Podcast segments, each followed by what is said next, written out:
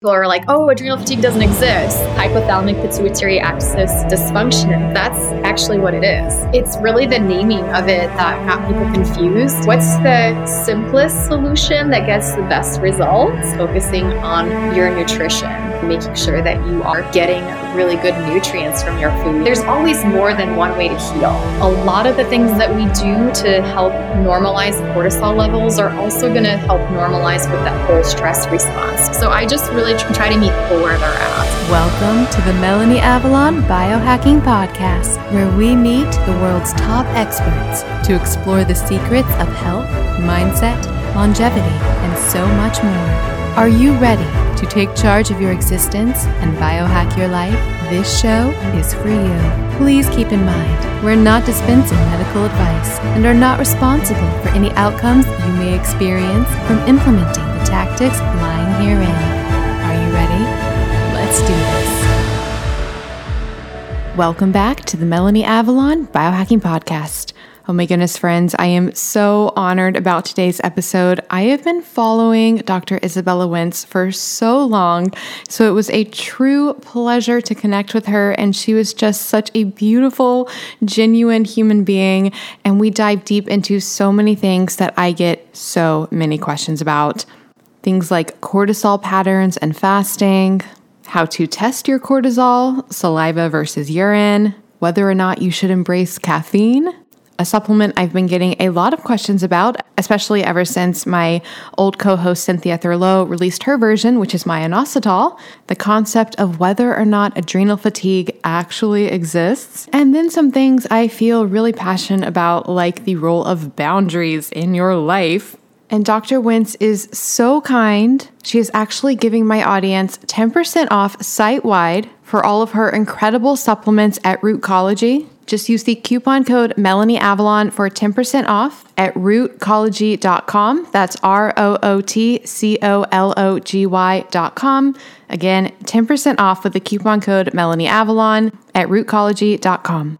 I have a very exciting announcement, friends. I have officially launched a TikTok channel. I've been on Instagram for a while, but it is time for TikTok. And with the channel, I'm going to be posting daily very high quality, awesome biohacking content, tips and tricks, things from my life. And I really want to bring the glam to biohacking because I feel like biohacking can be very male centric or focused on a certain type of person. And I just want to break that stereotype and bring all the sparkles. So please join me there. My handle is Melanie Avalon Official. Please let me know what you'd like to see from me, what you think of the content. I do feel pretty shy about it, so please join me so that we can be friends and just go on the most epic biohacking adventure. Okay, friends, Spirulina update. It is still coming. I know it's been taking a while. It's just because I want to make the most ideal Spirulina tablets on the market, ones that are tested for purity and potency and to be free of all pesticides and just the highest quality. So we've got that Spirulina source. It tastes awesome. The issue we're experiencing is that in order to make it into tablets, it requires another ingredient. If you are currently taking Spirulina tablets and they say they are one ingredient, they are not one ingredient. There is something in there that is helping to keep that structure. So we're trying to figure out which route to go with this. It's really fun because I keep trying different samples. I think I know which one I like the most, but we'll see which one I end up picking. Either way, I really love the taste of our spirulina. It doesn't taste fishy or algae and I really experience the benefits. So stay tuned for that. In the meantime, you can get my other Avalon X supplements at avalonx.us. Friends, have you jumped on the serapeptase bandwagon yet? That's what I launched with, and to this day, it continues to be my most favorite supplement ever. It's a proteolytic enzyme created by the Japanese silkworm. When you take it in the fasted state, it actually breaks down non living problematic proteins in your body so it can help address an array of issues. Like I said, it will clear your sinuses, calm inflammation. It may help reduce cholesterol. Studies have shown it can break down amyloid plaque. It can help alleviate pain and so much more. I take it daily. It is one of the most important supplements in my arsenal. This is the new year. Start it off right. Get some serapeptase. You can get 10% off with the coupon code Melanie Avalon, as well as a 20% off code when you text Avalon X to 877 861 8318. That's Avalon X to 877 861 8318. Those codes will also work with my fantastic partner, MD Logic Health. For that, go to melanieavalon.com slash mdlogic. And of course, all of my supplements I formulated to be the very best on the market. They're tested multiple times for heavy metals and mold. They're free of all common allergens as well as problematic fillers, which goes back to that whole spirulina formulation issue I was talking about. They come in glass bottles to help prevent leaching of plastics into ourselves and the environment, and we even use the minimal amount of stickiness required for the labels to help with our environmental impact. To get these fantastic products, go to avalonx.us and definitely get on my email list so that you don't miss the Spirulina launch special. For that, go to avalonx.us slash email list. Another resource for you guys if you struggle with food sensitivities like I do, you have got to get my app Food Sense Guide. It's a comprehensive catalog of over 300 foods for 11 potentially problematic compounds. These include things you may be reacting to, like gluten, lectins, FODMAPs, histamine, oxalates, sulfites, thiols, whether or not something is a nightshade, and so much more. It even includes autoimmune paleo AIP status. You can learn about the compounds, create your own list to share and print, and finally take charge of your food sensitivities. It is a top Apple app often in the top 10 for the Apple Food and Drinks charts. And friends, get it now because I'm going to be updating it to a subscription basis soon. So you definitely want to get grandfathered in for life at one super low price. With the subscriptions, by the way, I'm going to be implementing some pretty cool features. So I need to do subscriptions to help support that. So, like I said, get it now before we change to subscriptions. You can get it at melanieavalon.com slash foodsenseguide. And one more thing before we jump in. Did you know there are over a thousand compounds found in conventional skincare and makeup in the US that have been banned in Europe due to their toxicity? If you are using conventional skincare makeup, you are directly putting into your bloodstream toxic compounds, including obesogens, which can literally cause your body to store and gain weight. So if your diet's not working, you might want to think about what's happening with your skincare makeup, as well as carcinogens linked to cancer. I'm not making this up, and just endocrine disruptors in general, which mess with our hormones. Thankfully, there's an easy solution to this. There's a company called Beautycounter, and they were founded on a mission to change this. Every single ingredient is extensively tested to be safe for your skin, so you can truly feel good about what you put on, and their products really work. I am obsessed with their overnight resurfacing peel, their vitamin C serum, they have shampoo and conditioner, skincare lines for every skin type, and incredible makeup. It's so amazing that Tina Fey actually wore all Beautycounter makeup when she hosted the Golden Globes. So yes, it is high definition camera ready. You can shop with me at beautycounter.com slash Melanie Avalon and use the coupon code CLEAN for all 20 to get 20% off site wide. You can get the latest updates from me, specials, sales, samples, and so much more on my email list. That's at melanieavalon.com slash cleanbeauty. And you can join me in my Facebook group, Clean Beauty and Safe Skincare with Melanie Avalon. People share product reviews and their experiences, and I do a giveaway every single week in that group as well. And lastly, if you're thinking of making clean beauty and safe skincare a part of your future, like I have, I definitely recommend becoming a Band of Beauty member. It's sort of like the Amazon Prime for clean beauty. You get 10% back in product credit, free shipping on qualifying orders, and a welcome gift that is worth way more than the price of the year long membership. It is totally, completely worth it. And I'll put all this information in the show notes.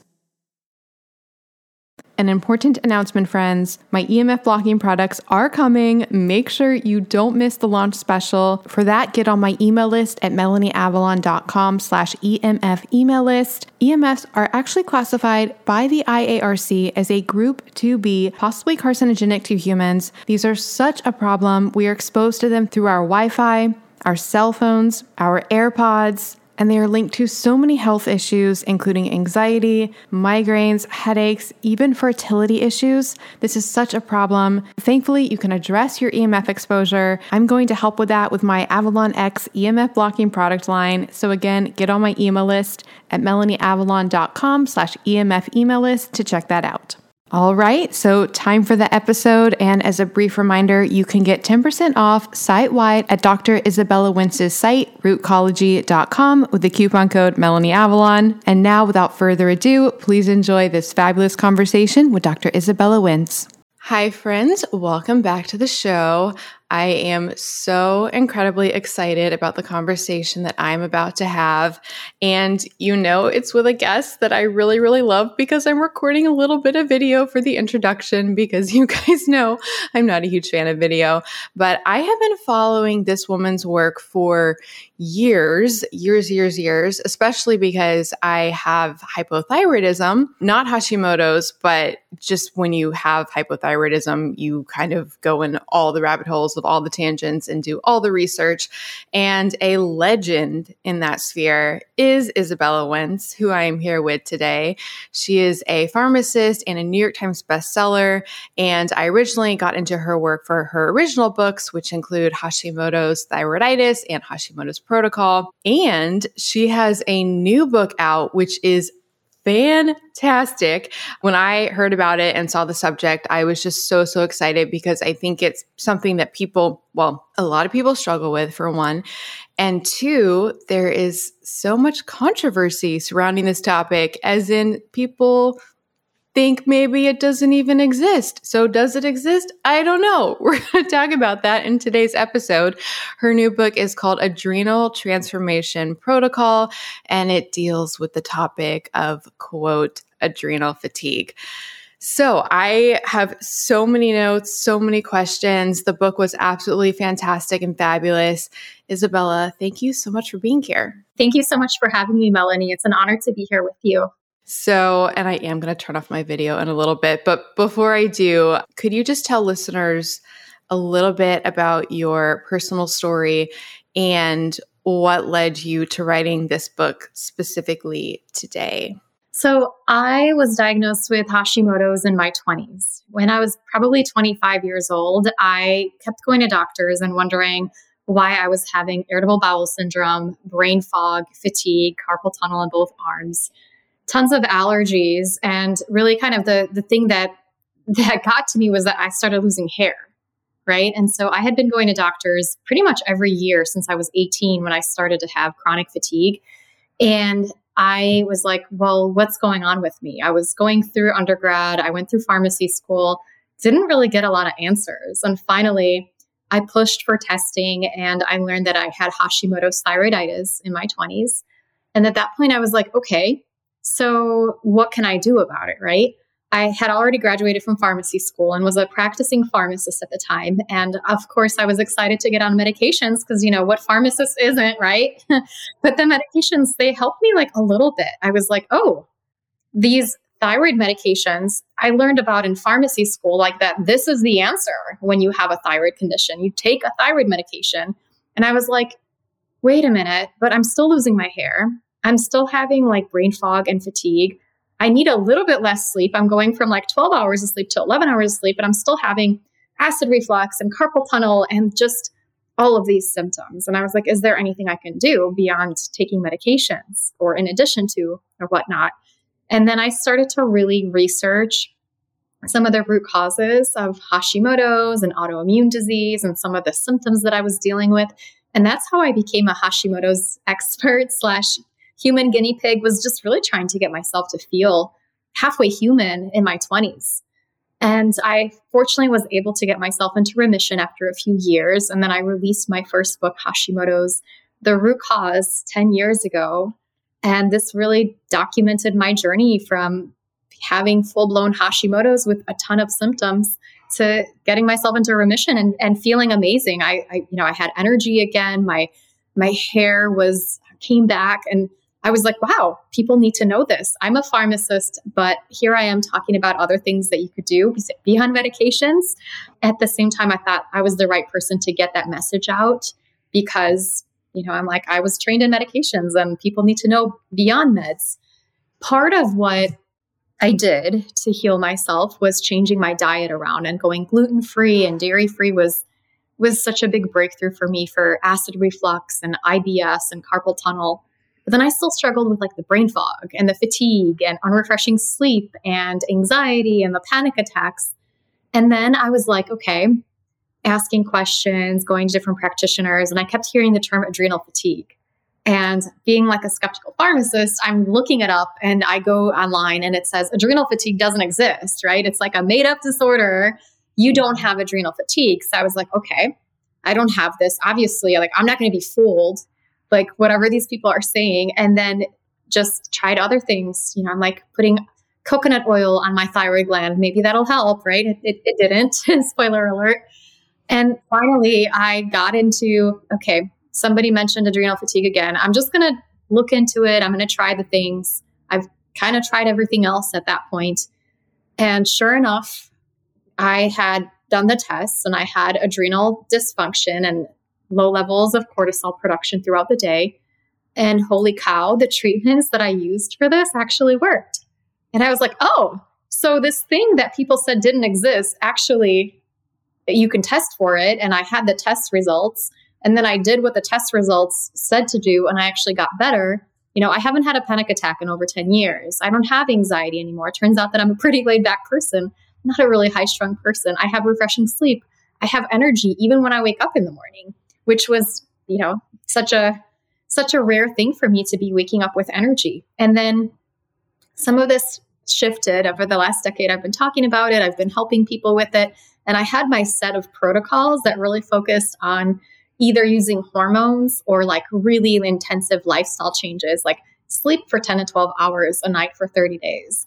And then I found myself five years ago in another bout of adrenal quote unquote fatigue where I was a new mom and I was like, oh my gosh, I can't take hormones and I can't sleep for 12 hours a night because I have this little person that I have to care for every two to three hours all night. And so I came across a new way to rebalance the stress response that is known as adrenal fatigue and to actually get people to, to thrive in a few weeks. That is so incredible. And I'm like making a list in my head. So many things I want to touch on. And it really, I mean, it really shows your, I mean, you're glowing, your hair looks amazing. and you just, so um, clearly everything that you're doing is working. Okay. Wow. So, so many questions for you. So I actually have a question first just about your career. Something that stuck with me I don't know. I think it was my mom who told me this like forever ago, but it was one of those little things she like said in passing when I was probably younger. And it just really stuck with me. And it was about how, when it comes to like knowing things about conventional medicine, pharmacists are the ones that know. Not to say the conventional doctors don't know things. I think a lot of us don't really appreciate how much pharmacists probably know about medications. And I'm, I'm just really interested in like the schooling that goes into that and your experience as a pharmacist. Like, how do you think it informed your perspective of medicine and health, especially when it comes to comparing it or putting it up against the functional medical world? Hmm. So it's such a great question. Most pharmacists go through a four year program for undergraduate studies. So this would be something like a similar to a pre med program usually biology, chemistry, physics, all those fun things. And then there's a four year graduate program, a doctorate degree in pharmacy, which is what I went through. And it's it's a lot of medications, right? It's a lot of chemistry, it's a lot of pharmacology, a lot of, you know, here's what a disease might look like and here are the treatment options. And I will say I was taught about other treatment options, but it was like very much light, like a few percent of the conversation would be spent on like lifestyle, right? My my professor sure do try did try, but a lot of it was focused on like these are the medications that you would utilize. So as you can imagine, for 4 years just studying medications and then optimize medication use, there are advanced certifications for that as well. So I'm trained in medication therapy management. So this is how to choose the right kind of medication for the right person. And there, there are a lot of nuances that go into medications and precision medicine. It's like so many different options for one condition. And how do you choose the best option for that individual based on the other medications that they're taking, their risk factors? There's also pharmacogenomics that that looks at their genetic profile to figure out what might be the optimal medication for that person. So so yeah, it's it's interesting because a lot of the pharmacists that work in the community their primary job and I think what most people know pharmacists as is is you know you bring in your prescription and they fill it in the back of the pharmacy and they bring you your medications but the schooling that goes into it really prepares you to to be like on the front lines of hey, this is you know, this is a person that's got all these chronic health conditions and everything is going on in this person's life and they have a ton of medications that they're taking. How do you create the most safe and effective plan for them? And so that was really my training. And after pharmacy school, I tried working in the community and I enjoyed it. Part of me enjoyed it, but at the other part, I was like, wait, I want to use some of this other knowledge that I learned. And so I started working more in a consulting role for people with really complicated complicated health conditions. So typically, the individuals I would help advise usually had numerous disabilities, rare genetic disorders, sometimes mental health issues, sometimes a few chronic health conditions. And I would be looking into like a whole body assessment and looking at all of their health conditions and medications and how to really create a plan for them. Oftentimes, when there wasn't a clear defined guideline. And so I I guess my training is a little bit unique because I for the clients that I worked with with rare disorders, I had to learn so much. I had to always be on top of the latest research. Sometimes it was forums of of parents who had children with these disorders to try to find out what was actually working for these individuals who maybe didn't have a lot of answers from a conventional medical standpoint. And this is what I ended up using for my own health to try to figure out how to get myself better. I'm so fascinated by it. I was thinking more about why I'm so fascinated by it because I think on I don't think any of the authors or people that I've interviewed have that background specifically. And I think what's so interesting about it is rather than, you know, conventional doctors where the focus is usually like one specialty, I'm assuming with, with the pharmacology, it requires you to have knowledge, like you just said, over such a broad spectrum of, I mean, the entire health spectrum essentially. So that's really fascinating to me. Wait, so did you put coconut oil on your thyroid, like on your skin? Yes, my skin looked beautiful, but it didn't heal my thyroid. Wow, that's amazing. I also, by the way, with my thyroid stuff that I went through, the hair loss was happening and the panic that comes with that is very or at least for me was very intense like i was like i have to fix this like i have to do all the things so i definitely empathize there okay so coming back though to the topic of today which is the quote adrenal fatigue so i mentioned it you mentioned it there's this concept that it doesn't exist so why what is going on there? Does it exist? And, and what is Addison's, for example? That's such a great question. So, kind of going back to the history of it all, I, I've been trying to sort sort of the myths, and there's a lot going on in, I guess, natural medicine that may not be 100% accurate or even helpful, like, you know, coconut oil over your thyroid gland. You know, some things just work and some things don't work. And so I always try to figure out how it started and where the theory came from and sort of the history of it. And so I think it's helpful to talk about the history of adrenal fatigue. About 25 years ago, a naturopathic doctor named James Wilson wrote a book by that title because he noticed this pattern in some of his patients where they really weren't getting a diagnosis or much help from their conventionally trained doctors where it was really like this person is kind of tired. They have brain fog, they have morning fatigue, they have anxiety, they might have a mild version of depression, they have trouble falling asleep, they're wired but tired. They, when they get up too quickly, they feel lightheaded, they have salt cravings and light sensitivity. And he termed this kind of syndrome or this presentation as adrenal fatigue his initial theory was that this was related to Addison's disease. Now, Addison's disease is a condition where our adrenal glands, which produce our cortisol, which is our main stress hormone, among other things, cannot physically, they're unable to produce adequate amounts of cortisol to get us through the day. And Addison's disease, it's usually an autoimmune condition where the immune system starts to attack the adrenal glands. This will manifest like that low cortisol pattern will be seen when 90% of the adrenal glands have been destroyed. And then the adrenal glands physically, they cannot produce any cortisol. And a person will have symptoms similar to those of adrenal fatigue, but like far more intense, where they might be bedridden, they cannot walk, right? And this is usually a situation where a person might go to intensive care, they might be hospitalized for this situation. And this generally requires, you know, hormonal support once they get this diagnosis. And so Dr. Wilson, his theory was that could adrenal fatigue kind of be the early stages of Addison's? Maybe only 60% of your adrenal glands are destroyed, something to that effect. So he thought people with adrenal fatigue could not produce their own cortisol.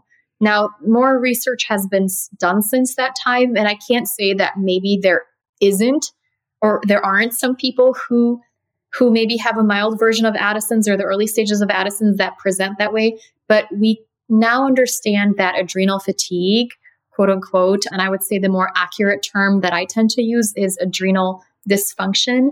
This is essentially the way that the body responds to stress. So, when we've been stressed out for a long time, our body will shift into this state known as adrenal dysfunction. The scientific term is hypothalamic pituitary adrenal axis dysfunction. This happens over time because initially, when we're stressed, the body gets the message to produce more cortisol. As that goes on for too long and we still keep having stress, exposure, and perception of stress, the body will eventually compensate. You know, some of the cortisol receptors can become saturated, desensitized. And essentially, what can happen with time is that the body still senses stress. And so our brain will, will send a message to the adrenal glands to produce stress hormones, but then the adrenal glands don't respond properly.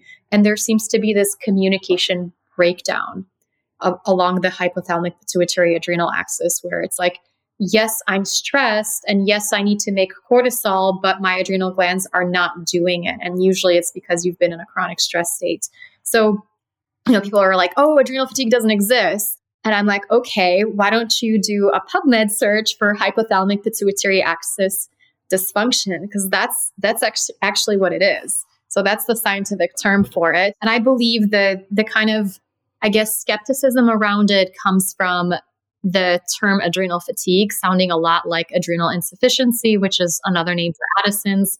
People would go to their doctors after, you know, reading something online or maybe working with their naturopaths and they'd go to an endocrinologist and say, Can you test my adrenals? And the endocrinologist would do the tests for Addison's and they would say, You do not have Addison's disease, right? So, this is, I feel like I've been talking about it a lot, and I'm like, this is kind of like a, a nomenclature thing where it's really the naming of it that got people confused and the initial theory about what the mechanism of action was behind this. So basically, when people think adrenal fatigue, they think the adrenals literally cannot produce cortisol, but really they're just not. they're just choosing not to, or they're not hearing. Are they not hearing the message, or are they hearing the message and choosing not to? I think it could be one or both of a bit of both of these. I think the key is that they're physically going to be healthy, but they're not producing cortisol at the right times and the in the right amounts. Some of the theories behind that would be the receptor desensitization, so that cortisol receptors maybe pick up the messages and they don't send it forward. But it is it is something that is very very common to the point where a lot of the symptoms are so common that they get brushed off, but you you can actually test for adrenal dysfunction through some integrative tests as well. So when they're testing for adrenal dysfunction, what do they test specifically? Some of the some of the tests that I find the most helpful are going to be things like the adrenal saliva test. And this is cortisol. You can test your cortisol secretion throughout the day generally we want to have a healthy cortisol response first thing in the morning and then you should have a kind of gradual decline of cortisol production throughout the day so that in the evenings you can you can rest and sleep and the the te- the cortisol levels can be tested throughout the saliva and then there's also a dutch profile test that looks at your cortisol levels in and your cortisol metabolites in your urine. So this is another test that we can do. These tests, you know, they're not going to be like approved by your insurance and the endocrinologist may not be utilizing them. So generally if you're going to an integrative practitioner or a functional medicine practitioner, this is a person that may be able to order those tests for you or or you can self-order them online.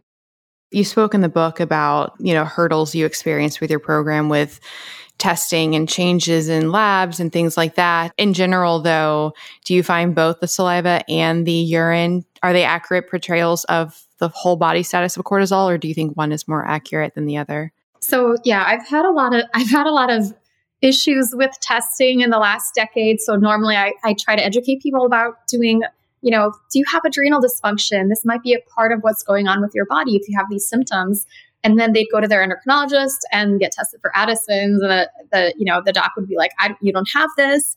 So then it would be like, "Okay, well, you actually have to go to an integrative practitioner," and then they would do the tests. Sometimes they wouldn't do the test. Sometimes the test would just be sitting at their houses for a few months before they did them. But the tests that I have found to be accurate are going to be both uh, the cortisol saliva tests, such as the ZRT lab. It doesn't matter which lab company does it. I have worked with a whole host of different labs. I used to use a company called BioHealth in the past where I could I could look at a person's symptoms and I could draw their cortisol curve and the the test results I would get would, you know, would match perfectly. And then after some time they redefined their reference ranges and so I would be talking to people who were tired all day and then I'd get their results back and then it would and and the because the reference ranges were adjusted and the person would come back with quote unquote normal cortisol secretion throughout the day and so I ended up having to go back and use the old reference ranges. And that's what a lot of integrative practitioners were doing. This company has since closed. But typically, I found ZRT Lab can be, you know, the most accurate for that as far as saliva testing. Some of the things that can be tricker, tricky is pe- if people have a lot of fat in their bodies, that can actually secrete cortisol. So that can throw off those results. And then, of course, if people drink caffeine, that can that can throw off the results as well. If people have issues with producing enough saliva, so some people with with Sjogren's or other conditions of dry mouth might have an issue with that. And I really love the Dutch test because it looks at urinary metabolites. So that gives us a little bit more information. So it looks at how the body processes the cortisol as well. And it has a few additional markers. The tricky thing about the Dutch test, and I will say this, so appreciate what they do, but the tests are so challenging to understand and read that it took me like three to five years to like master that test where the cortisol saliva test, I can just give it to a person and most people without any kind of medical training or background can understand how to read that test. Whereas the Dutch test can be, it, it it's a little bit nuanced to understand the results. And something I will mention for listeners, and I'm sure we'll touch on this, but you wrote your book and you have your program, which does not even require testing. You know, people can read it and self diagnose based on symptoms and do the protocol without necessarily testing. So that's making everything so accessible. So thank you for that. Two things you mentioned. One, you've been mentioning the cortisol receptors in the body, as well as what you were just saying about the fat cells releasing cortisol. So, where all in the body are receptors for cortisol? And then the second question is, does it matter where the cortisol is coming from as far as how we feel from it? So, like cortisol being produced by the adrenals versus cortisol from fat cells? Such a great question. One of the places where we have a high concentration of cortisol receptors is in our belly. So, people who tend to have more belly fat, this can be a cortisol response. And I do think it matters because, you know, is is it coming from a person having too much weight or is it coming from stress, right? And and both things are stress per se, but the approach might be a little bit different. Gotcha. Okay, that makes sense. Okay, still on the cortisol front. How does it compare to epinephrine and norepinephrine? Because I think for all of those, we think like stress hormones. What's the difference between them? So, our epinephrine and norepinephrine, these are also secreted during a stress response. And cortisol is typically something that is secreted in a circadian fashion when we're healthy. People typically th- hear about cortisol being high, this might be a problem, right? That's kind of the mainstream medical approach. It's like your cortisol is too high, you're going to be having trouble. But cortisol, we really do need it for optimal function. We can have issues with it being too high or too low. And so typically we do want more cortisol secreted in the morning and that to follow a circadian fashion where the cortisol levels decline throughout the day. Whereas there are things like adrenaline dominance and other kinds of things that may occur when somebody has a dysregulated stress response. For the common patterns that I've really focused on are going to be those cortisol responses when a person isn't producing enough cortisol so that they're not properly managing the inflammation in the body they're not they're not producing enough energy throughout the day and they're having perhaps too much cortisol in the evenings when they're not sleeping at night so there's a lot of different hormones that are produced by the adrenal glands. There are a lot of hormones that are produced in response to stress. I feel like cortisol is probably the most relevant one for a lot of us. And this is a great place for people to, to really start and dial in. A lot of the things that we do to help normalize cortisol levels are also going to help normalize with that whole stress response. So, even people with some of the adrenaline dominance symptoms balancing cortisol. But in my book, it, it's all going to help. So you just mentioned the role of inflammation. That's something else I've always been a little bit confused about because I've read cortisol is both, I've read it's anti inflammatory and that it's inflammatory. So when you say uh, managing inflammation, what is the role of cortisol in inflammation? That's, yeah, that's such a great question because when we typically hear about cortisol. When we have too much of it it can be inflammatory. It can cause breakdown of tissues in our body right? And that can be inflammatory. And when we don't have enough of it it can be a problem where our inflammation goes unchecked. So cortisol is naturally has anti-inflammatory benefits. And it is something that our body releases when it senses stress when it senses inflammation.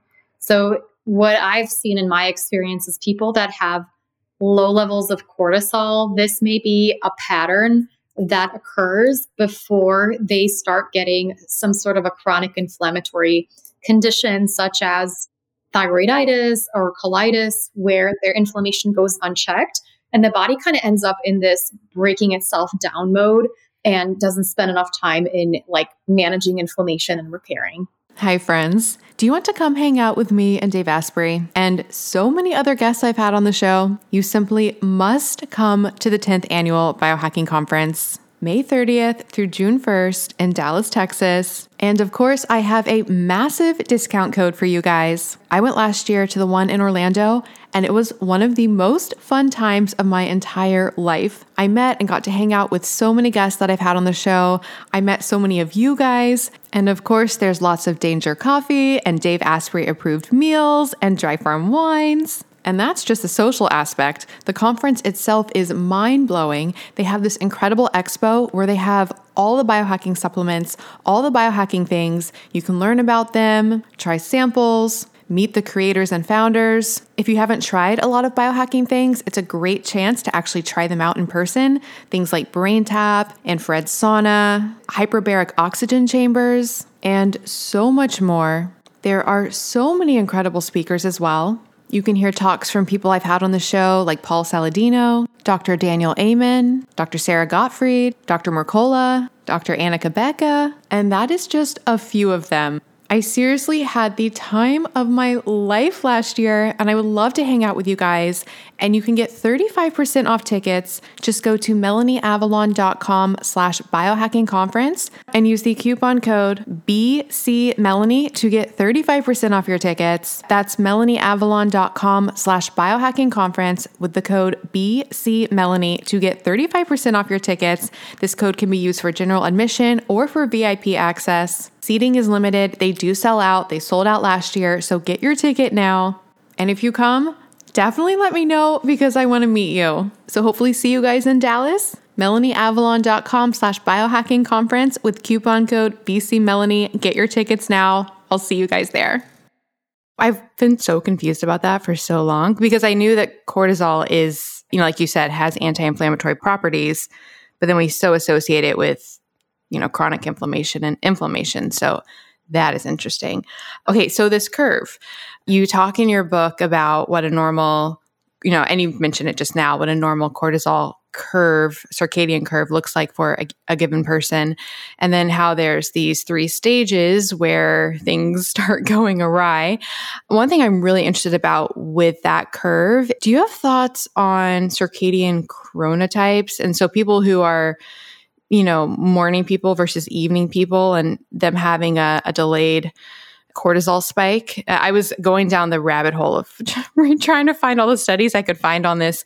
Yeah. So, what are your thoughts on that? And does that come into play with if somebody is more susceptible to adrenal dysfunction? So, I've gone through some of those rabbit holes as well. So, I used to think that I was that person where I would have, you know, kind of trouble waking up in the morning, right? And then you might have this night owl person that has trouble falling asleep at night.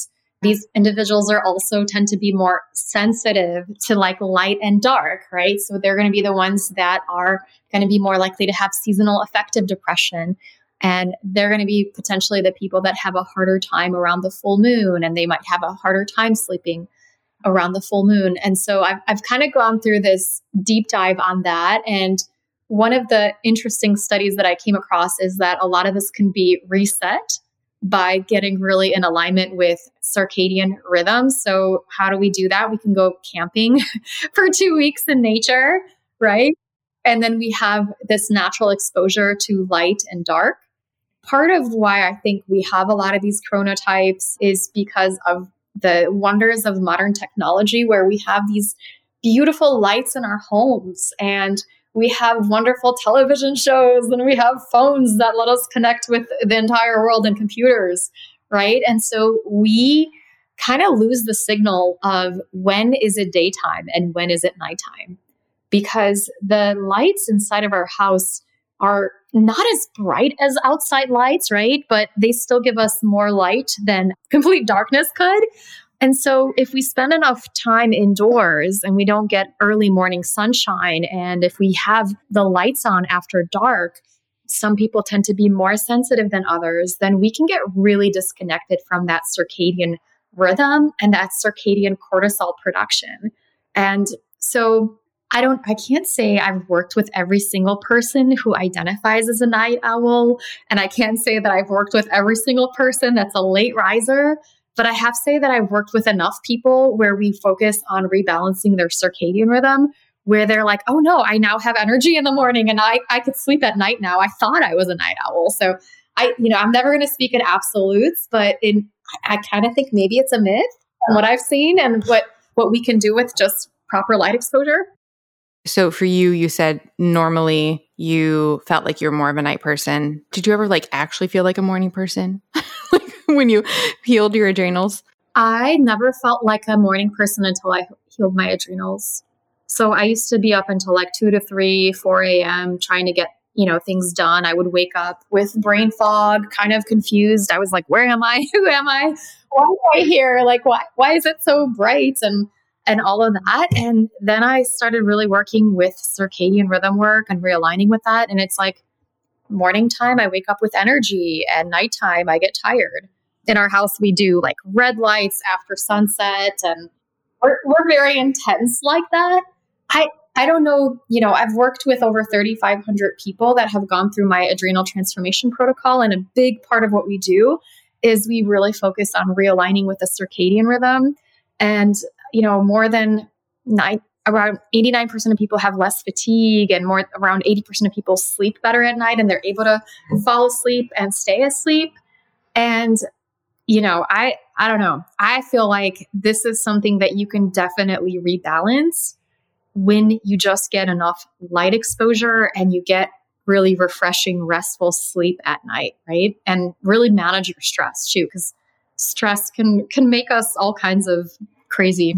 Yeah, no. So I think because I, okay, well, first of all, I'm like the same as you. So I do all the red lights and the blue light blocking glasses and all the things.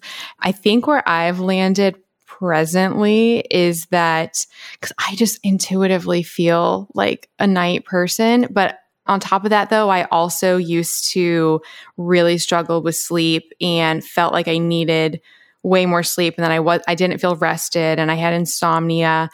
So now I've really like addressed all of that with everything I've been doing health wise and light exposure and circadian rhythm and all the things. I still go to bed late and wake up late. I'm just actually like sleeping well, not having insomnia. So I feel like I'm like halfway in between. What do you consider late? Oh goodness. like like you mentioned like 3 or 4 a.m. I will say some people do find that they're more productive and they may prefer that lifestyle if they let's say there's a lot going on throughout the day, but just having that, I know a lot of creative people may feel that's when they can get a lot of things done and and have that open time to create. But I think like the key is like you you don't have to be that way. Like if you wanted to be a morning person, you could. I want to so bad. And I, yeah, I mean, it's like a whole thing. I'll like lament to my mom. I'm like, Mom, I want to be a morning person. But she, she's also identifies as like a night owl. And so she's like, Melanie, you were born this way. she's like, she's like, as long as you can, you know, do your lifestyle this way, just keep on going. So I'm always on the fence where I'm like, I want to be a morning person. I want to work on this but maybe not.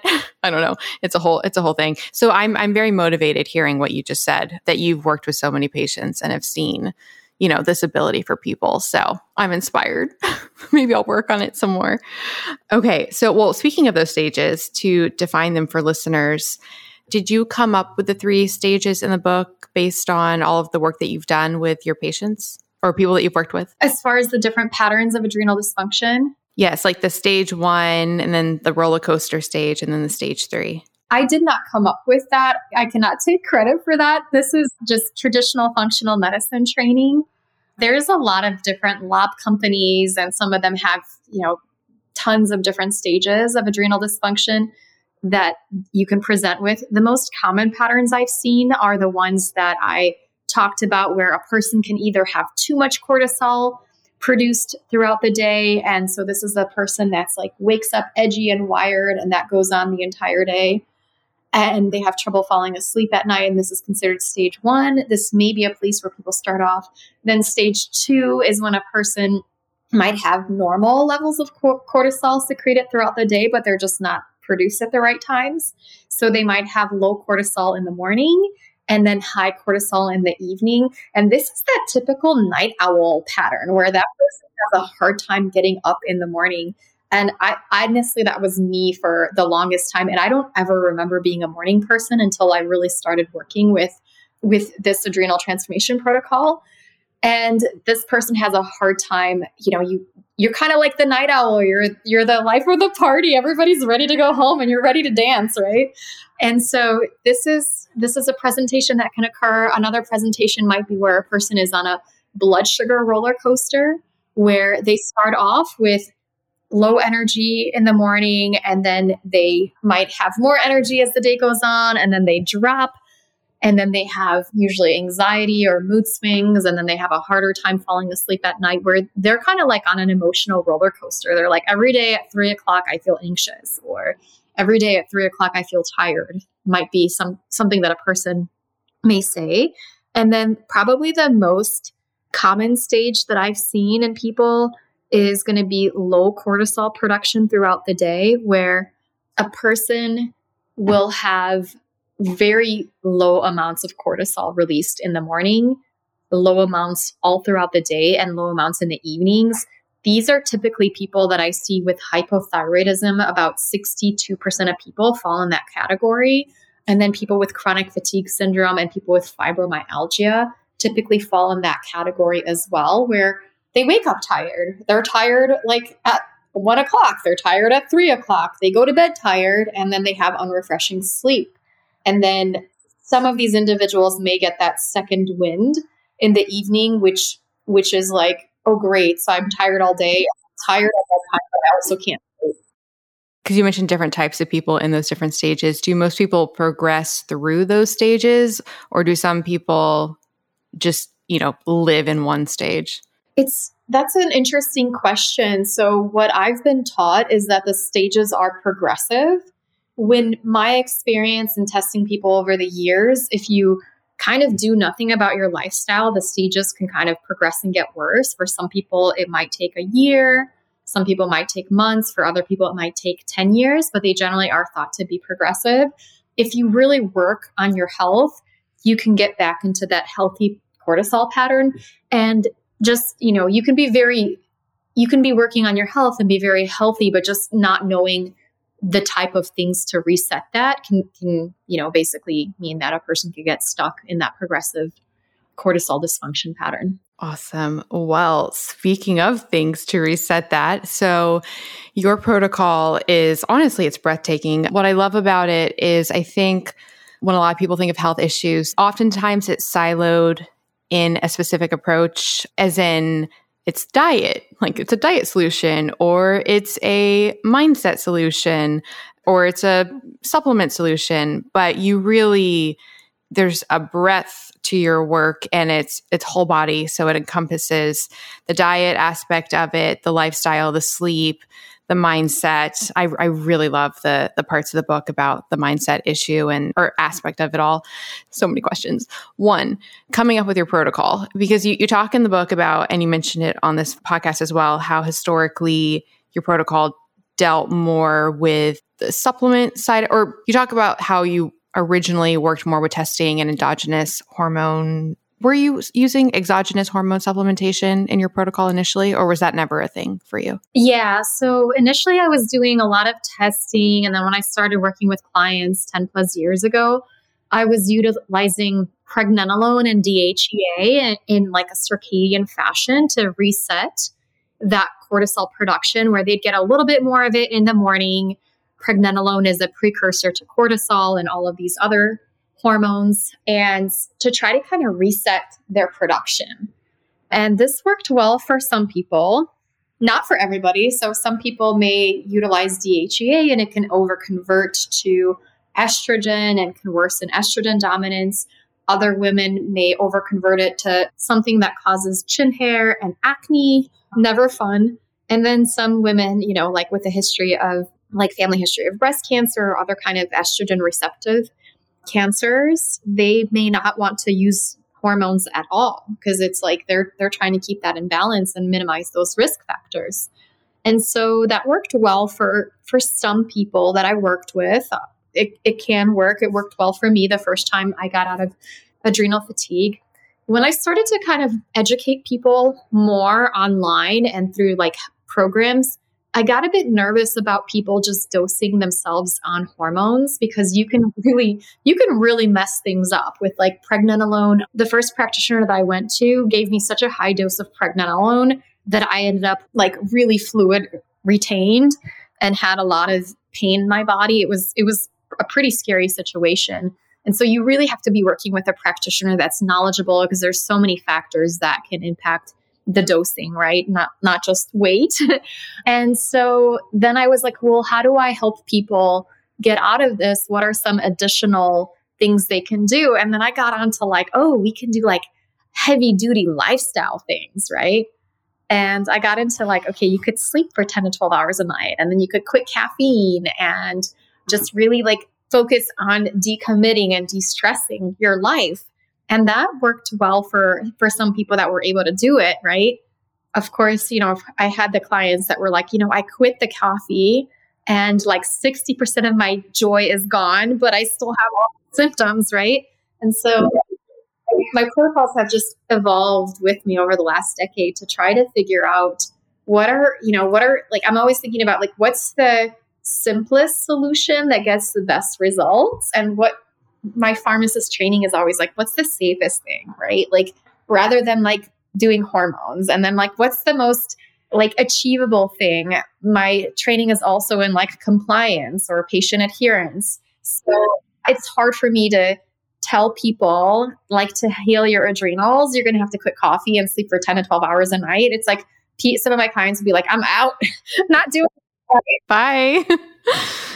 Hi, friends. So, I'm sort of haunted by clothes. If you follow me on Instagram, you probably know that I love wearing all the new clothes all the time. And I know that that is not really sustainable and not good for the planet. That's why I am thrilled that there is now a way to get all of the clothes with none of the waste. And I'm going to tell you how you can get unlimited clothes with no waste for a month for free. That's right, I now have a website for both myself and you guys where you can get free unlimited clothes with free shipping, free exchanges, nonstop from all of the hottest brands, and it is so incredibly easy. It's called MelanieAvalonsCloset.com. We have so many incredible brands, including my favorites like BCBG, Calvin Klein, and so many more. Think like 100 brands. There are so many options. And the way it works is when you get a subscription, you search through the clothes, pick what you want, they send it to you with fast, easy shipping. You wear it as long as you want. And then when you're ready for more clothes, you just drop it off in their prepackaged envelope and get your next round. It is so incredibly cool. They have multiple plans. The starter plan gives you two pieces at a time. Friends, I actually have a little secret hack. Don't tell them that I told you this. When you get your two pieces, you can actually immediately go into your account, click return, and they'll go ahead and send you the next two pieces. So technically, you can have four pieces at a time. You also have a cool virtual closet that you can keep stocked with everything you eventually want to order so you never miss out.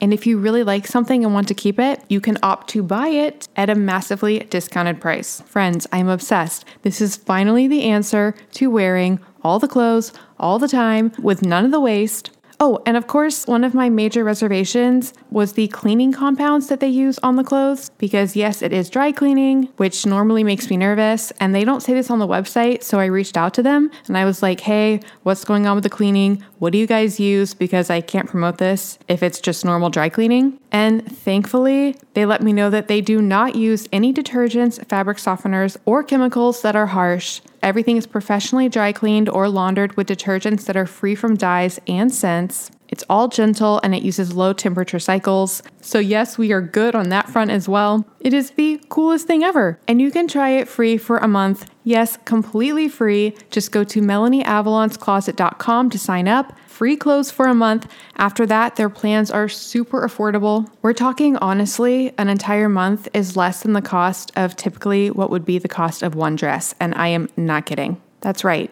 unlimited clothes for less than the cost of one outfit. I'm just so thrilled to bring this resource to you guys. I can't wait to hear what you guys think. So, again, get free unlimited clothes for a month at MelanieAvalonsCloset.com. That's MelanieAvalonsCloset.com for all of the clothes, none of the waste. And definitely share your pictures and tag me on Instagram because I want to see all the fabulous things that you guys are wearing. That's MelanieAvalonsCloset.com. Oh man, okay. More questions about that. One just really quick, tiny question. Pregnenolone. Did I say that right? Pregnenolone. Pregnenolone. Okay, I knew I was saying that wrong. Okay. I as well, like way in the past, had a doctor suggest that I take it, but I read about how it could become different things. So I was on the fence. What all can it become? It is known as our mother hormone, and it is produced from cholesterol, and it can convert into all kinds of, of hormones in our bodies, including that cortisol. It could convert to progesterone. It can convert to DHEA. It can convert to testosterone. So, and I have a chart. I wish maybe we can do a screenshot of it for your audience but it, it's it's you know it's something that can convert to a, a whole bunch of different things and it's a precursor so when you take it externally the theory was that your body didn't have enough pregnenolone to create some of these other hormones that the conversion will just happen. So let's say you were low on progesterone, then you can just supplement with pregnenolone and and that would correct the progesterone deficiency. Sometimes this happens, but sometimes kind of the dial switch may be still turned. So you might be low in progesterone, but rather than pregnenolone going down the progesterone pathway, it may get converted to like DHEA and then over converted to estrogen. So it's not you know, it, it'd be nice if you could just be like, okay, turn into this hormone, turn into this hormone, but that, that doesn't always happen. And so then some professionals may be like, okay, well, let's use progesterone or let's use this specific hormone, right? Okay, that's really interesting. So it's sort of like if you had a kid that was lack didn't have food and you gave them money, you got to just hope that they go buy food, but they might go buy like a toy or drugs or candy, right? Or candy. yeah, yeah, exactly. like, okay, wow, that is so interesting. So, when you did land on the current manifestation of your plan, is one thing most important, like diet, sleep, lifestyle, mindset? Or is it really all of them? I mean, I know you mentioned that different things work for different people. How did you approach that as far as actually making the protocol and what's most important and the order people go in and all of that? So, in when I created this protocol initially for myself, I was a sleep deprived mom, and one of the fastest ways to get into adrenal dysfunction is through sleep deprivation. So, if you are deprived of sleep and if you can get lots of sleep, that would be the fastest way to help yourself and get out. I also know, but you know, this wasn't realistic for me. So then I had to focus on other things.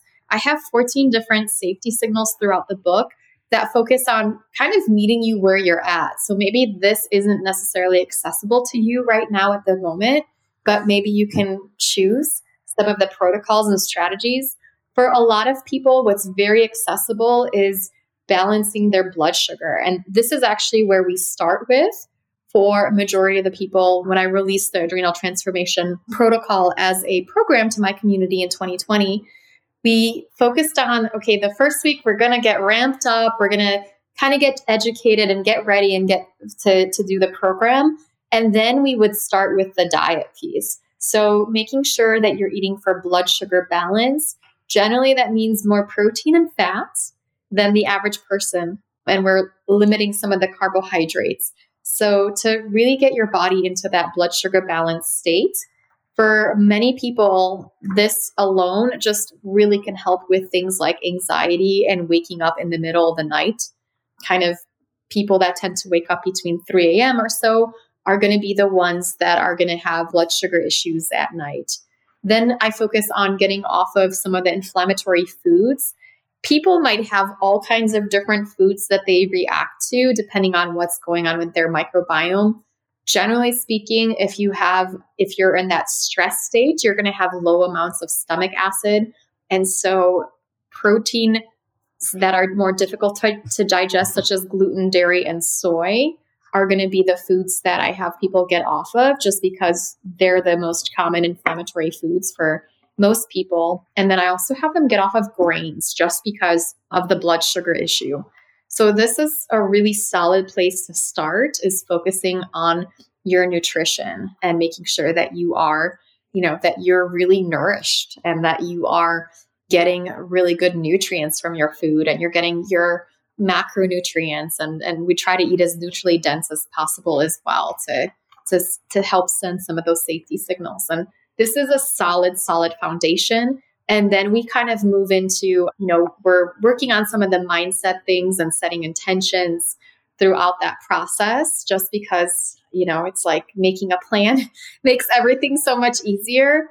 And then we'll start adding in some of the supplements and then going a little bit deeper into some of the mindset and resilience work. Once our body's kind of happy and cool and not inflamed, it's much easier for some of the you know mindset and resilience work so we're not going to be as triggered for example if we're well fed and blood sugar balanced as as we would be had we try to just do some of the personal growth things that can be um, sometimes triggering if we're not properly balancing I loved the trigger section of your book.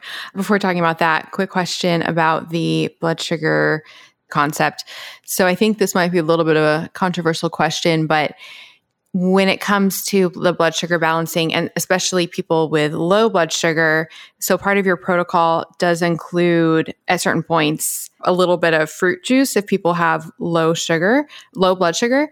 And i think people in the keto world might be like what? You should you should not have that for low blood sugar. Like you need to keto it out and address it that way. So how did you come to dealing with that issue specifically you know people with low blood sugar actually using like a carbohydrate to bring it back up versus going on a perpetual low carb diet?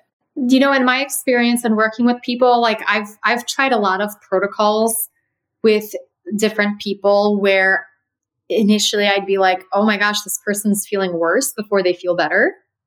And that's always where I have a person maybe they go keto and and they're not properly digesting fats or protein and then they feel so much worse, right? And maybe they go through a, situation where they're trying to do more exercise, which is generally good for them, but then they feel worse after it. And so everything that I put into the program is focused on how do we make you feel better, right? Rather than like having you, you know, do fasting and then we know that's really good for us, but the first few days we feel miserable. So like again, I'm trying to think of what is like the most likely to result in people utilizing this strategy because there's there's always more than one way to heal. There's just so many different pathways to healing and I can't say you know one is wrong, but and another one is the right path to go. But I will say for a lot of the people that I've worked with, having a little bit of orange juice and you add some protein powder and you could add some coconut milk and electrolytes, blend it up in a smoothie. Having that first thing in the morning really helps you wake up. The electrolytes kind of help your cortisol levels increase naturally. It provides a beautiful feedback to the body because people with morning fatigue and low morning cortisol also tend to have low blood pressure in the mornings. And they also tend to have low blood sugar in the mornings. And it's like they're very disoriented. And in my, you know, kind of in my experience as a pharmacist, it's like one of the fastest ways to get people out of that low blood sugar state was through like, you know, juice. Give them some OJ, right? And this, I do it though, combining with the protein and fat so you don't get that blood sugar crash afterwards. And this really can restore people's energy levels and kind of get their circadian rhythm back on track. And then they can tolerate more things like fasting, and then they can do better with the keto diet because sometimes you know you introduce the keto diet and people are like i can't wake up and i'm waking up all throughout the night or i'm doing this and i'm like okay what can we do to get a person to feel better because if i you know sometimes you only have one chance to help a person as a practitioner or whatnot before they're like, I don't trust this person anymore. I, I did what they said and I feel worse, right? Yeah. Yeah, no, I really love hearing that, especially because I think that was something I really did appreciate about the book was what you just touched on the nuance with the diet because I think so many people, you know, a lot of people are like all keto or they're like all high carb, low fat. And it's nice to see that, you know, people are at different places and that there might actually be a sort of blend that can work for people.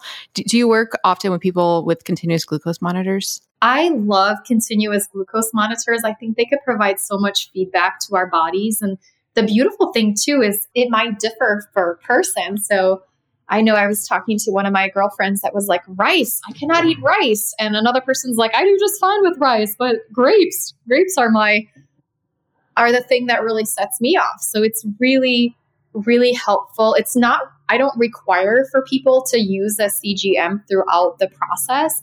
It is something that can be super, super helpful to figure out exactly how your body's responding to the foods that you're eating. Do you wear a CGM often? I, yes, but it kind of gets me in trouble because being somebody that loves to experiment, I'll be like, what happens if I drink rose today all day?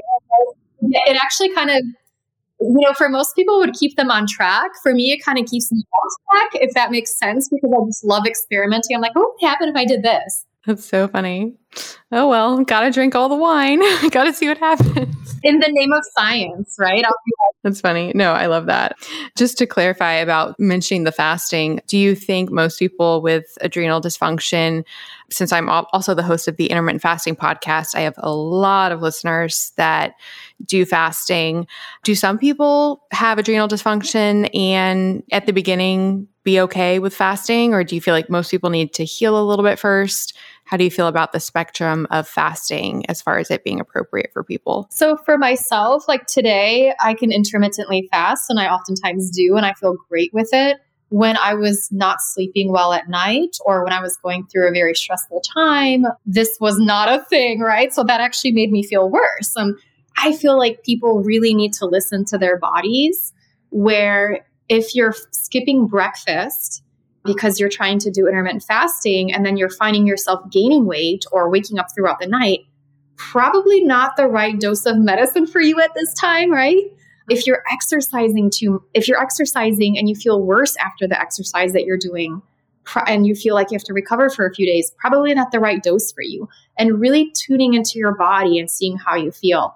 Typically, the women that I start working with, they're the individuals that are skipping breakfast and they're waking, they're carrying a bit extra weight and they're waking up in the middle of the night and they have trouble falling asleep. So, a lot of times, what I'll say is like, keep a banana by your bedside so that when you wake up, you can fall back asleep easier just going on that banana. And let's actually get more calories throughout the day into your system. We're going to do smoothies that are easy to digest and try to move your caloric intake. Initially, it might be like you wake up in the morning and you eat right away and then, you know, you're going to have a snack before bedtime. And then over time, we can shrink that window once we really focus on balancing your blood sugar because there are things like for example if you have a, an inositol deficiency which a lot of women with anxiety and thyroid issues seem to have some kind of a functional inositol deficiency if you have a carnitine deficiency that can prevent you from fasting properly and being able to to get into ketosis really well. So I just really try to try to meet people where they're at if that makes sense. And I my goal is for people to like understand their bodies and understand the symptoms that their bodies are communicating to them. So I guess it's a long-winded answer. I think it can work really really well for some people. It has worked really well for me. If you are feeling worse with it, you know, I wouldn't recommend doing I, doing it. I would actually recommend eating on a schedule to kind of set yourself up with getting more calories in during like the daylight hours. Even like some of the women, I'll say like eat every two to three hours within the first month as we're really focusing on, you know, I and I'm not just doing diet, I'm also doing supplements and doing some of the light exposure and some of the mindset work to really bring it all together so that you could be more metabolically flexible, right, as time goes on. I love that so much. I think it's just it can, it's so unique for different people and even like cuz I've gone down the rabbit hole looking at the studies on fasting and cortisol levels and things like that and I mean I've seen studies showing completely different things. Like I've seen them showing that it helps with normalizing stress related hormones and endocrine hormones and then I've seen like that it exacerbates issues. So I just feel like it's so so unique. Oh, the banana thing. It reminds me of because we were talking before the call about Dave Asprey, and I've been following his work for so long, like decade. I remember when I first heard him talking about having honey in the middle of the night, and I was like, "Whoa!" I was like, "That seems like the antithesis of what he'd been talking about." But I think it just as far as like the low carb approach to things, but I just think it speaks to how I mean, it's like the theme of this episode, not getting wedded to these, you know, one mentalities and approaches, especially if they're not working for you. So that is fabulous to hear. Okay, going back to the the triggers thing. So I love well first of all listeners, so there's so much in this book as far as when it does come to the mindset aspect and how to make you know interventions in your life for you know positive mindsets and pleasurable activities and all of, all of these things that you can do I loved the triggering section. I loved the boundaries section. I'm super curious. So, with, with, the triggering specifically, because you talked about in your personal story about how, like, one of the moments when you realized that you were, you know, falling back into the health issues and adrenal dysfunction was when, like, your mom called and you were, you know, annoyed that she called. So, being annoyed or irritable or triggered by things, is that the cause or effect of adrenal issues? I mean, it can be both, right? So I, it's always for me like a rule of thumb. It's like if you look around the room and you're like, this person's annoying, this person's annoying, this person's annoying, and my dog, if you breathe any louder, like I'm going to put you out back for the rest of the day, right? So it's like some people, yes, could be annoying and triggering and just like you know, energy vampires to be around.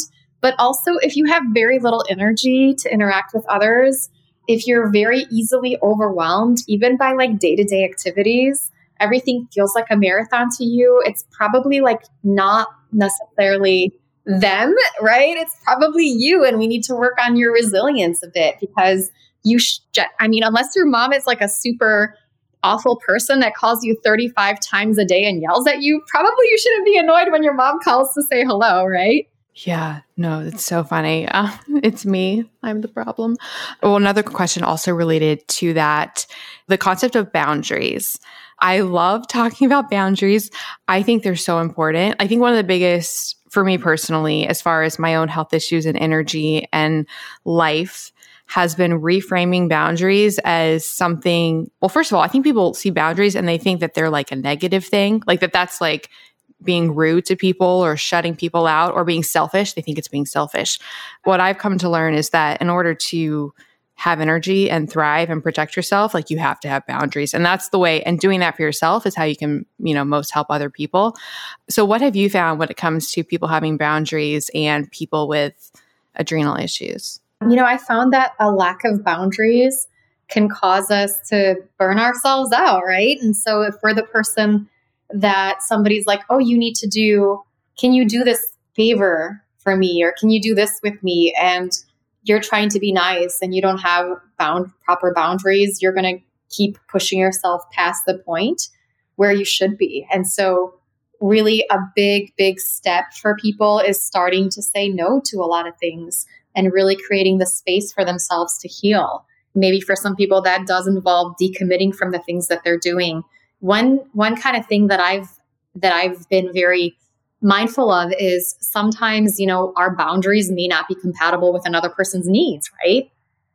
So some sometimes a person might need something from us and we have boundaries where we're just not able to do that and sometimes that can feel that can feel, feel very challenging and difficult and it may impact relationships, right? Especially if if, you know, this person's used to you picking them up every single day and taking them shopping for a six hour shopping spree and all of a sudden you're like hey I've, I've got no money i've got no time i got to set some boundaries you know that can that can certainly change and shift dynamics that just made me think have you found with the people that you've worked with because there's all these different options of stress creation in the body. And you know we're talking about this thesis that we're overwhelmed with all these chronic stressors and our body needs to feel safe and it can't feel safe if it's not physically nourished if it doesn't feel safe you know mentally. Are we also unique in that aspect? And what i mean by that is are some people's bodies they just don't get as stressed by lack of nutrition whereas some people do? And then on the flip side with like the mindset and the boundaries like some people their bodies just don't get as stressed by stuff like that and other people's do? Like how you how unique is it by interpreting the stressors? Yeah, it's it's not necessarily, you know, if you're an extrovert, right? Like going to seven parties. Yes, that's a question. Yes. that's great. Like that might be, you know, your jam. You're like, I feel so happy. I got to go to seven different parties.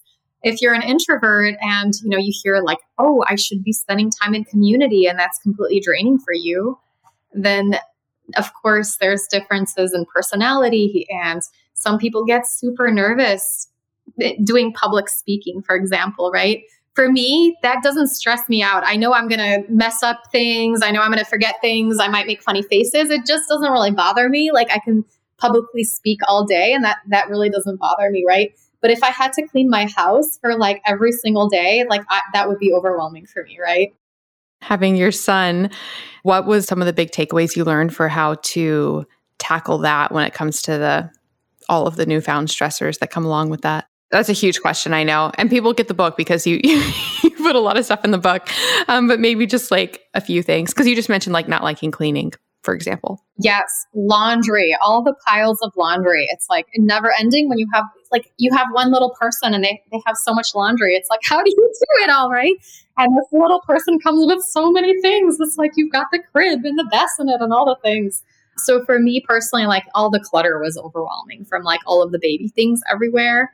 And so one of the one of the things that that helped me a lot was just becoming more of a minimalist with things to create a little bit more space for my son and his things, if that makes sense. Cause it's like life, my life was already pretty full before I had him. And then I had him, and it was like, there's baby stuff everywhere on top of all of my stuff. So just kind of reevaluating what I really needed in my life. And it turned out I didn't need like 50 pairs of shoes, right? Like that don't fit anymore and like dresses that I wore in college and and whatnot So really just creating that space and becoming more of a minimalist. We have all of our clothes in the same closet now so that we don't have to like go to 27 different places to put away laundry. Hi, friends. An incredible fasting aid is coffee. Yes, I am all about the coffee. I am a huge fan of its health benefits as well as how it can support your fast and really help with energy and fat burning. And I have a big announcement. The brand of coffee that I have been drinking for an entire decade now, I am no longer drinking. There's some drama, there's some science, and I'm about to tell you how to get a discount on my new favorite coffee. So, I've been drinking the coffee formerly known as Dave Asprey's Bulletproof Coffee for literally a decade. I do not drink it now, so this is not a Bulletproof Coffee commercial, but I started drinking it because I so trusted Dave and his obsession in creating mold free coffee. Because moldy coffee beans is a huge problem, and a lot of people can get health issues, brain fog, and crash after coffee because of the mold contamination contamination. Dave has been talking about this for so long, so I really trusted him and I would drink bulletproof coffee, which I absolutely loved and loved that it was mold free. Then there was some drama. Dave sort of got kicked out of Bulletproof. He might be going back. There's a lot of stuff going on with that. Follow him on Instagram if you want to learn more about that. He even talked about it at the recent biohacking conference. But in any case, drama aside, he can no longer speak to Bulletproof Coffee as to whether or not it is mold free. And he ended up making a coffee even better than Bulletproof Coffee, and it is called Danger Coffee. And friends, I love it. It's the first coffee that is not only mold free, but actually can help you remineralize. Yep, that's right. Danger Coffee contains a patent pending formula that actually remineralizes your body with more than 50 trace minerals, nutrients, and electrolytes. On top of that, it is super clean. I know people like to see organic labels. Friends, I have learned so much about the certification industry, and honestly, the best of the best is finding people that you trust who do extensive testing and third party certification. That's what I do with my Avalon X supplements, and that's what Dave does with Danger Coffee. So, with Danger Coffee, they use a process that far exceeds government and industry standards, and it is third party lab tested, so you can rest assured it is free of mold toxins. As for the flavor, Dave selected these hand picked farm direct beans for their quality, their superb flavor, and their elevated performance. I love the taste of it. It's much richer and more nuanced than bulletproof coffee. It's honestly one of the best coffees I've ever tasted, and it's so exciting to know that when I'm drinking it, I'm actually helping to remineralize my body. So that's right, if you want your coffee to contain antioxidants, anti inflammatories, micronutrients, and help optimize your fasting, you want Danger Coffee. And of course, I have a discount for you guys. You can go to melanieavalon.com slash danger coffee and use the coupon code melanieavalon to get 10% off. Again, that is melanieavalon.com slash danger coffee with the coupon code melanieavalon for 10% off. This is my favorite coffee. Like I said, it takes some really good coffee and convincing biohacking health reasons to break me from my 10 year decade bulletproof coffee habit but sometimes you just gotta upgrade. And by the way, this would make epic presents for people. This can just become your go to present. Not only will people love it, but you'll be helping their health as well. Everybody wins. MelanieAvalon.com slash danger coffee with the coupon code danger coffee. That's smart. There's a really, really nice section in the book where you talk about getting more time. Like people think they don't have time. You mention a lot of things people can try to you know to tackle that especially especially little things like auto paying bills. Like it, it's like the little things that really add up and you and you don't realize. So i love the practicality there. You've mentioned a lot of supplements throughout the interview and in the book you have and in your program you have six core supplements and i think people get very overwhelmed by the supplement world. How did you decide which to have in your six core supplements? How did you come to that decision I kind of got to a point where, you know, a lot of people working with functional medicine practitioners, it was like they got put on 25 different supplements, right? And that can be overwhelming and stressful in itself, trying to like remember all of these things you have to take and swallowing the pills, so on and so forth. And you're like, what is working? What's not working? And so I wanted to find supplements that had, that I knew could produce really powerful results. For me, in general, if a supplement's going to work, you should see some benefits within three to five days for something. And for a lot of the supplements that I've chose, that's what they do. They help people feeling better within a few short days, sometimes a few short weeks. And then I also wanted to choose supplements that were multi-purpose. So, for example, carnitine is one of the supplements that I chose. And I think it's the primary reason why 92% of people will have less brain fog when they program is because of carnitine. Now, carnitine can help with getting rid of ammonia in our bodies. Ammonia can cause brain fog. It's something that's produced when we don't digest our foods properly, when we have certain stress related infections like H. pylori. So, carnitine clears out ammonia. It also helps to support a healthy muscle function. So, a lot of times, people, when they go through this adrenal dysfunction, their body gets stuck in a breaking itself down mode and they might have some muscle deterioration and muscle wasting carnitine builds back muscle. Carnitine has been studied for resolving fatigue. So it is very effective for that. It helps with carrying fatty acids into the mitochondria so that you can produce more ATP and energy. It also helps you to fast better. So if you're somebody that cannot fast, carnitine deficiency could be at the root. Other benefits, it can help, you know, because it strengthens the muscles in your small intestine, it can actually help with having healthier bowel movements. And so every supplement that I've chosen, I'm like, this has so many different benefits. Like I could choose this to do this, or I could choose this supplement and it does five to seven different things in, in your body, right? I definitely need to look more into this carnitine fasting connection. To supplement it, is it taken with meals or on an empty stomach? I generally, some people might find that they can take it with food. I generally, most supplements, I recommend taking with food in case you know, some people might get an upset stomach if they take it on an empty stomach. Okay, gotcha. And because you have your supplement line, Rootcology, do you have a carnitine? You do, right? I do. And the one that I like to use has acetyl L-carnitine, and that's blended with L-carnitine. Acetyl L-carnitine is helpful for our brain. And then the L-carnitine is helpful kind of for, for our body. And, I mean, they both work for both areas, but I wanted to combine both of them. So acetyl-L-carnitine help with like memory. It's considered a nootropic. And I utilize a blend of those. I have found to work really, really well in the individuals that have utilized it. There's other companies on the market that make it though too. So well, that is awesome. And for listeners, so you can actually get 10% off Izabella's Rootcology line with the coupon code Melanie Avalon. So thank you so much for that because I know that especially after this interview and reading the book, they're probably going to want to stock up on all the things. And so for all the six supplements that you have, you have versions of all of them, correct? In your line? Yes, the Rootcology line has all of them. And then I have some alternatives in the back of the book as well. So different kind of brands that you could utilize too.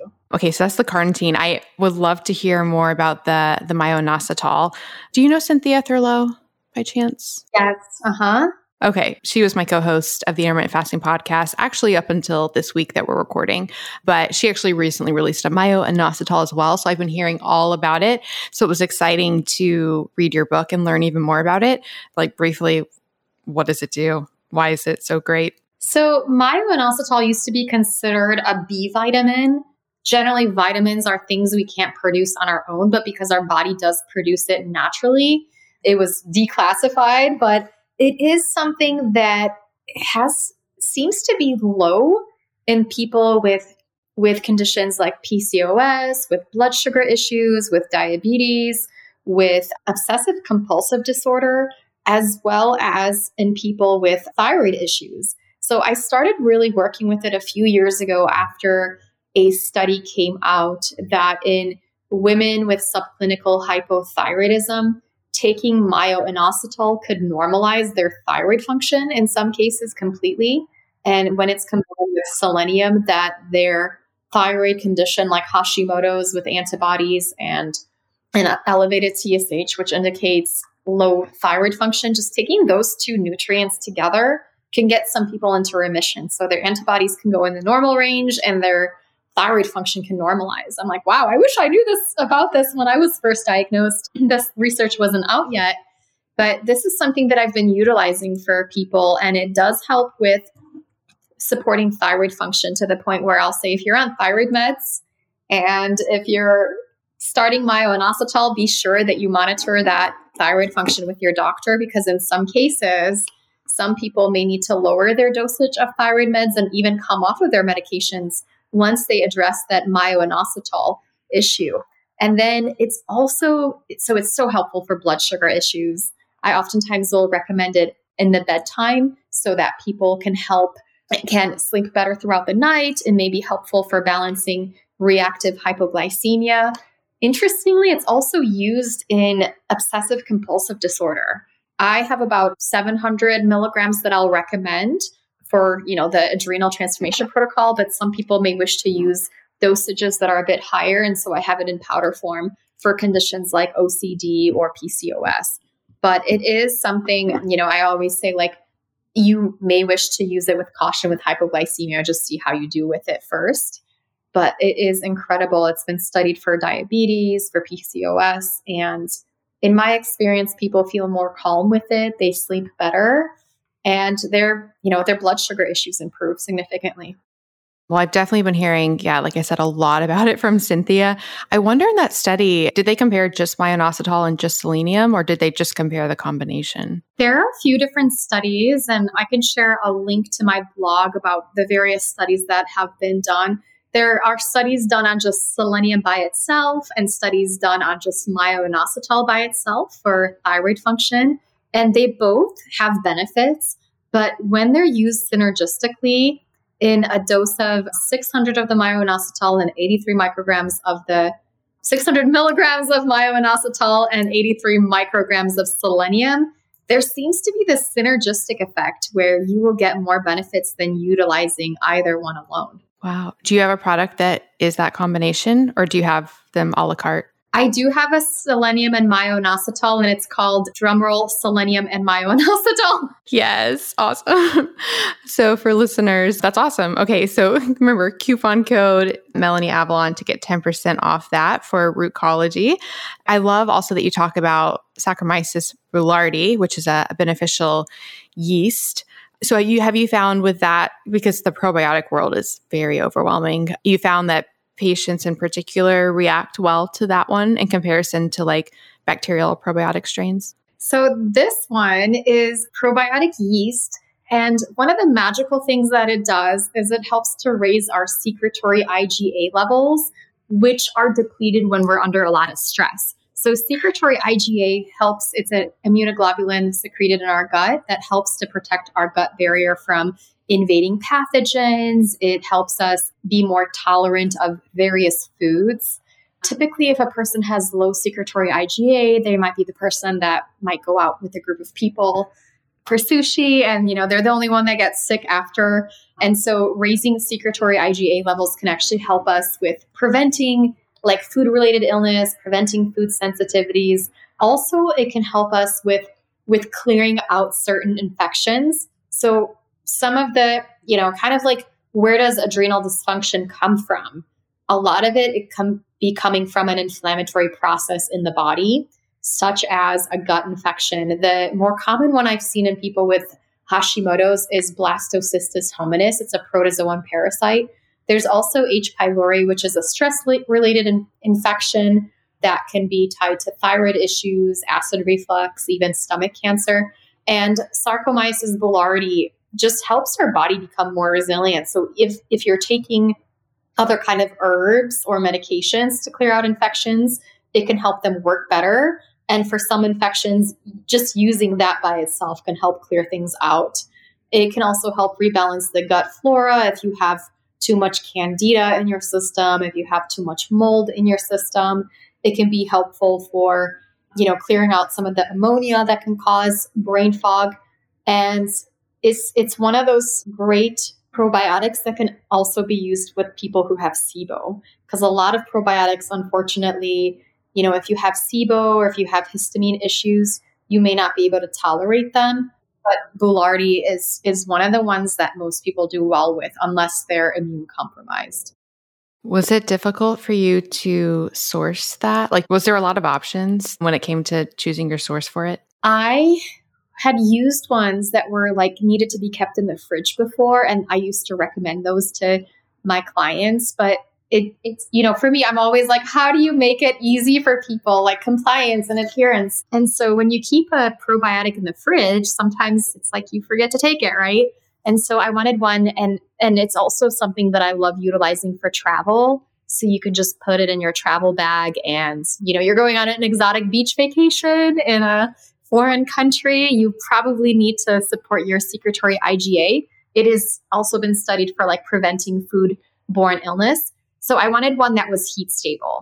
So that's the one that I have by Rootcology. So you do not need to keep it in the fridge, right? And you can put it in your travel bag and you could take it on vacation with you and you can keep it, put it in your pill organizer so that you remember to take it versus like, you know, like, oh, it's in the fridge and I forgot to take it again.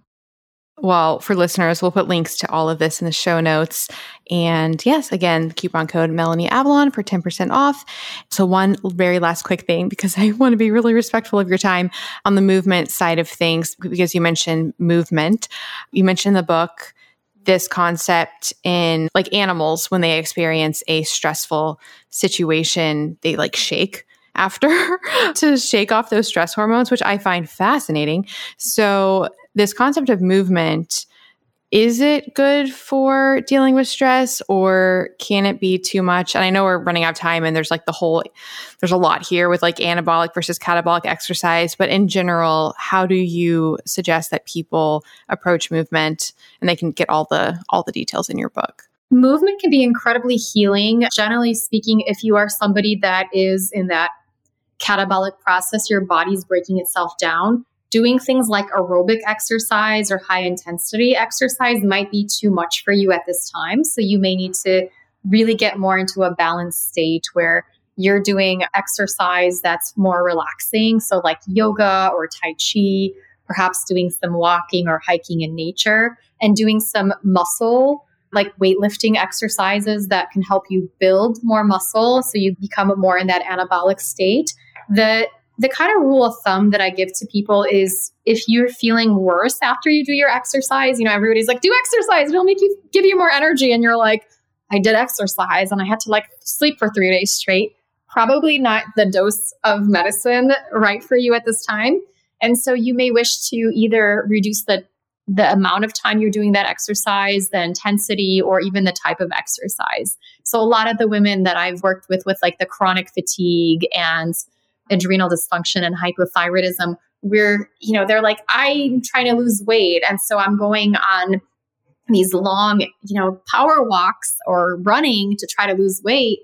And then i'll say actually you know based on your adrenal symptoms i would recommend that you pull back from that for 30 days and see what happens. And they're like oh my gosh no i don't want to gain weight. And then it ends up happening that you can actually get into a healthier metabolic state because sometimes, you know, it's like if you're sleep deprived, if you're feeling stress in your life, you know, you have too much stress stress and you tip that scale, exercise can be too much for our system and it could send more of a danger signal. So it's for me it's all about like what's the balance. And so if you're not sleeping at night and you're not eating well enough, you're not eating for blood sugar balance, you're eating a lot of inflammatory foods, and then certain types of exercise can be just too much and too inflammatory. And then your body gets this message. It's like, oh no, we're in a famine because we're not eating enough and we must be chased by a bear because we keep running on a treadmill. And so, and we're keeping watch late at night because we're not sleeping. So obviously, we must be in a war.